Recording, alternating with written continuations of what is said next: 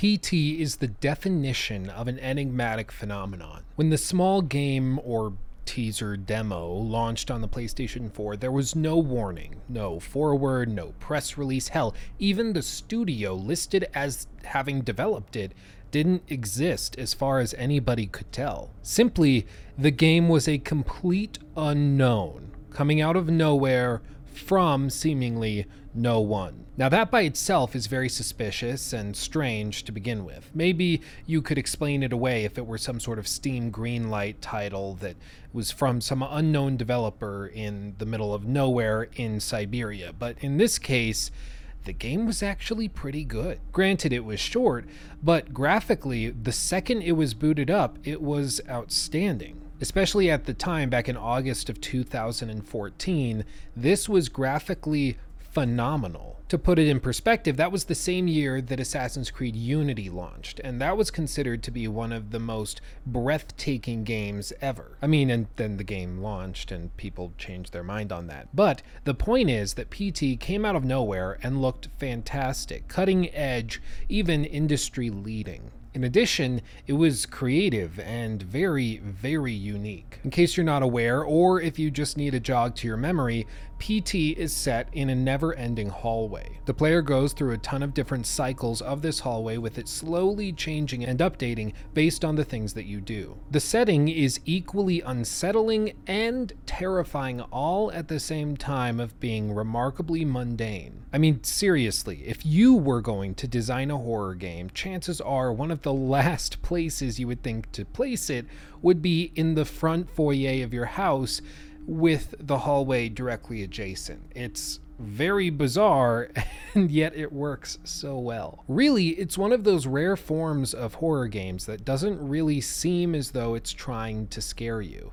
In fact, it's really rare nowadays. As of the time of writing this script, the most recent horror game that was to come out dedicated to the horror genre was within the Dark Pictures anthology. Specifically, the game Little Hope, which if you want me to do a critique breaking down why I hate these Dark Pictures games, I would be happy to do it.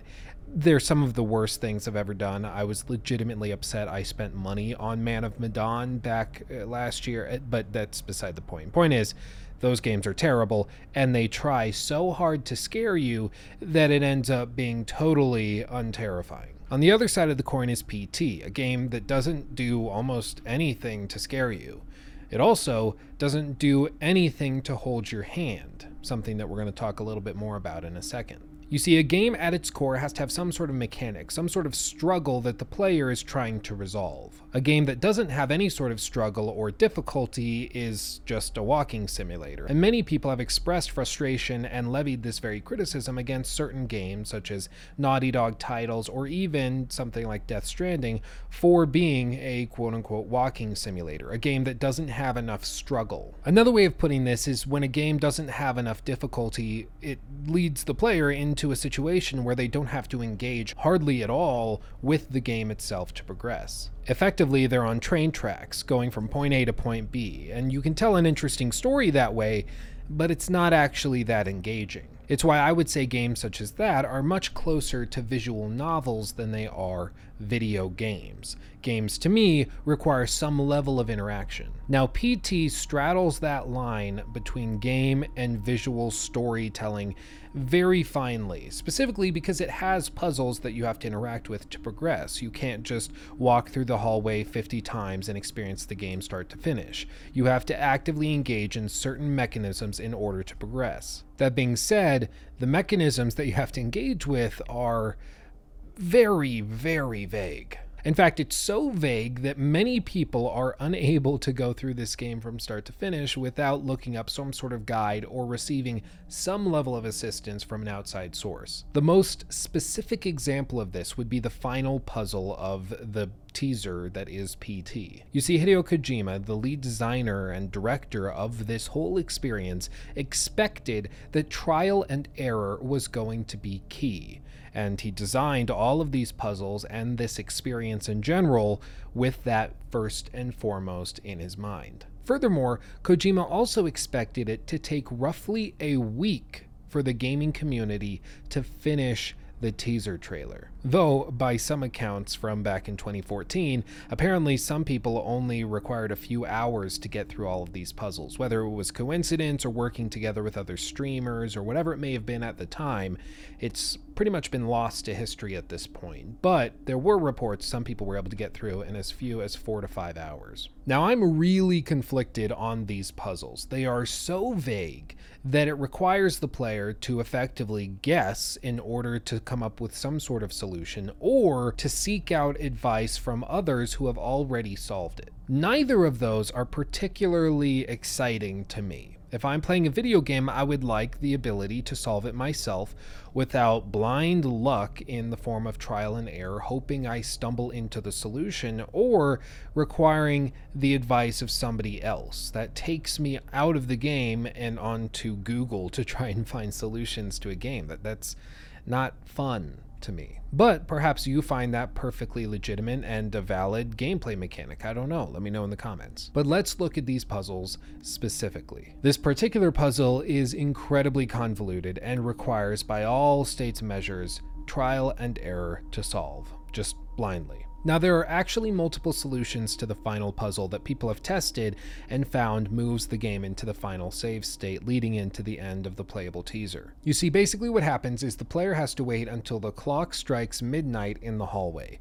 Once this has happened, the player also needs to make sure that they have a microphone or a headset plugged into the DualShock 4 controller. And ultimately, what we're trying to do is to get a baby somewhere to laugh three times. Once this happens, a phone will ring, which will lead us into the final portion of the teaser. The way you trigger the first laugh is by walking exactly 10 paces in any direction and stopping at that point. Once that happens, you wait a second and you'll hear the baby laugh. Again, this has to be specifically after the clock strikes midnight. The next step is to trigger the second laugh, which is where these multiple methods come in. There's multiple ways that this seems to be able to be done. The first method is to have the microphone plugged into the controller. With that plugged in, the player will seek out Lisa, the spooky, ghouly, ghosty character in the game, trying to find where her sounds are emanating from.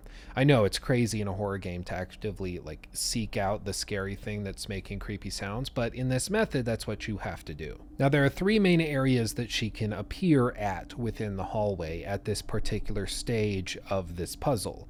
For one, she can appear in the radio, and this is going to sound like sort of an electronic static, and it'll sound as though there's a woman laughing. The second place would be in the phone, and just like the radio, it's filled with static, but you hear a heavy breathing. And lastly, she might appear within the mirror. In this case, we don't hear static, but just distorted sounds of a woman crying. Dude i'm not i'm not even joking. Like i'm reading through these things that i found within the teaser and i'm like getting goosebumps and freaked out. Just like i have the pictures in my head of what these things are and it's freaking me out just reading it. This is ridiculous. This is how impactful the teaser was that just reading a script about it, I'm getting goosebumps. I don't know if you're getting goosebumps like watching this footage and hearing about all these things, but it's amazing what this game is able to do. Now, also bear in mind, with all of these things, Lisa can jump out and attack the player, which will cause you to restart that save state.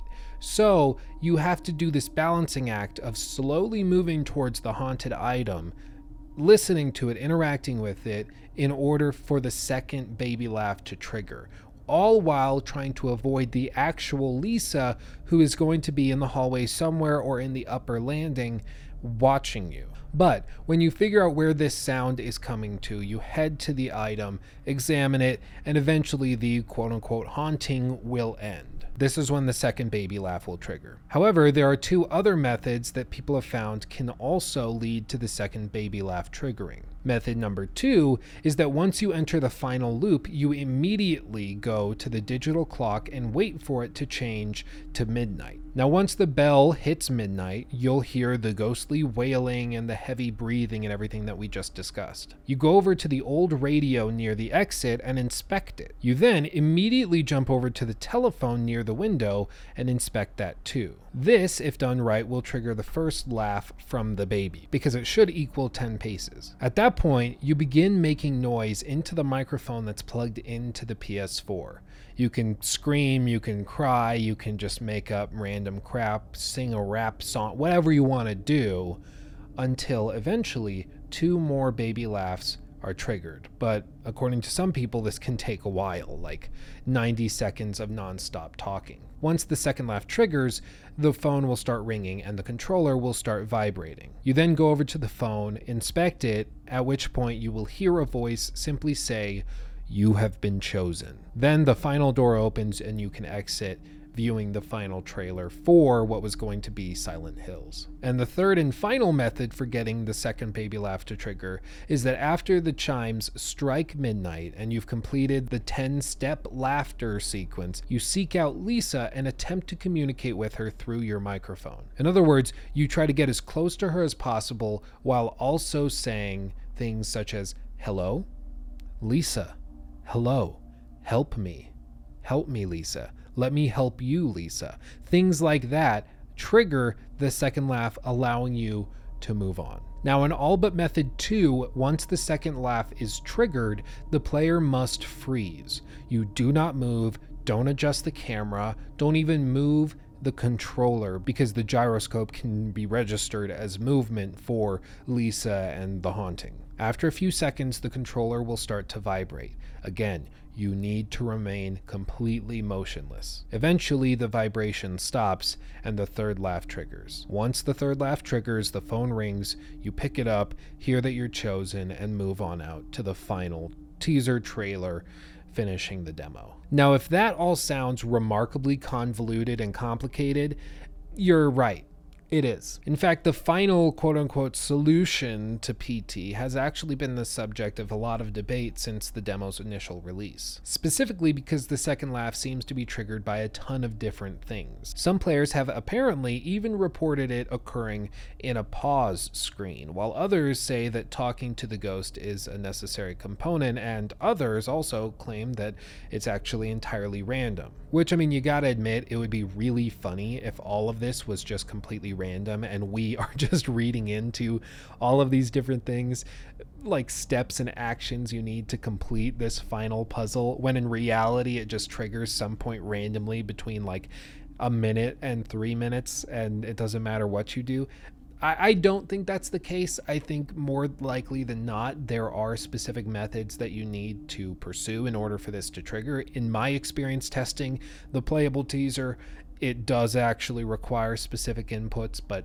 what do I know? Now, the question is whether or not it's justifiable to have puzzles that are this obscure in a video game. I mean, really, the only way you could realistically solve these puzzles would be by way of blind luck. How would you figure out, with no knowledge or information given to you, that you need to walk exactly 10 paces in any direction? Furthermore, once that happens, you need to freeze until a second baby laughs, and then you need to engage in one of those three methods that we just described in order to trigger the final steps. I don't know about you, but for me, I have to ask the question is frustratedly and frantically trying to get past a puzzle that has no clues, instruction, or, or guide actually good game design, or is it just needlessly convoluted? I'd say it's really bad game design but amazingly enough, it's actually really good horror design. You see, when we talk about any Hideo Kojima game, we have to mention meta theming within the title. Kojima wanted to remove any and all comfort, and this included some of the staples of video game design. He wanted to remove the knowledge of who developed the game. He wanted to remove any sort of prior knowledge that comes up with hype or trailers or knowledge of the game prior to release. He wanted to get rid of heads up display elements because those can be comforting if you know what your health is, if you know how much noise you're making, if you even have just a small mini map, that can be a crutch that the player can lean on. And of course, he wanted to remove any semblance of instruction when it comes to the progression within the playable teaser's story. It seems simple at first, just keep walking through an infinite hallway, but you'll eventually run into circumstances when you have to start guessing in order to get through. Now, removing a clear and guided experience from the player, making it very convoluted and difficult, and even mysterious as to how to progress, is very good horror design, at least in my opinion. That makes it so there's constant uncertainty within the player's mind as to how they're going to progress, if they are going to progress, and where they are currently within the game's overall structure. It's one of the reasons I've said before that Hideo Kojima games are kind of different from video games. They step almost outside of the regular bounds of what we would expect to see within a game because he thinks very much outside the box. This leads to games that can be bad games, but very interesting experiences. Now, in this same vein, fans can always defend any of his games, or any title for that matter, simply by saying it's just part of the theme of the game, and if you don't like it, you just don't get it. This can be used for PT, it can be used for Death Stranding, or even a game such as The Last of Us Part 2. If you don't like all of the dark, gritty, narrative things that they did within that title to mess with the player or to subvert expectations, fans can always just say, well, if you didn't like that that character died, you just don't get it. While other people might say, well, it's not a matter of that, it's just a matter of whether or not that was the right choice for communicating the story that the writers were trying to communicate. It really is the ultimate get out of jail free card for avoiding criticism or active discussion on a story. And it's for this reason that I tried to avoid justifying design decisions based on these meta themes. Like I said, I think PT is an incredible horror experience, while as a game it leaves a lot to be lacking. But that's not necessarily to say that there's anything wrong with it. I am a fervent believer that video games are the natural progression of narrative storytelling. First, we all sat around campfires and told stories of hunting down mammoths and saber-toothed tigers. Then we moved on and we started writing those stories down. Eventually, we took those stories that were written down and started performing them in front of each other in plays and big presentations in front of large groups of people. Then, once people were able to read and write much more ubiquitously, we took those stories, put them into books and novels, and distributed them to the masses beyond anything that anybody could have possibly ever imagined. Then, in the late 19th and early 20th centuries, we took those stories and converted them into film. We told those stories in a way that was much more engaging beyond which anybody had ever seen before. Furthermore, we could also distribute those films all throughout the world. And as film became more and more common, we started broadcasting things live and actively every single night in the form of television. And then in the late 90s and early 2000s, we really started to push narrative storytelling within video games because a few very smart people realized that we could tell stories in an interactive way, which would take the immersion level beyond that which anybody had ever seen before. And to be honest, just now we're starting to see the benefits of that work in the form of games such as The Last of Us Part 2, Death Stranding, Cyberpunk 2077 to a certain extent when it's playable, that is, and many, many other games that tell stories in a way that was only imaginable before. What I'm trying to say is that I think video games are bigger than just gameplay loops that are meant to instill some sense of accomplishment within the player. Some games do that, and it's fantastic and phenomenal. I'm as big a fan of Warzone as the next guy. But in other cases, video games are able to tell stories and make us feel things in a way that no other medium could possibly do. And it's for that reason that I think PT isn't just a game, it's an experience. And it's one that we were very lucky to have way back in the day. But that's it from me. Thank you for watching. I love you all. Follow me on all my social media, and I'll see you in the next video.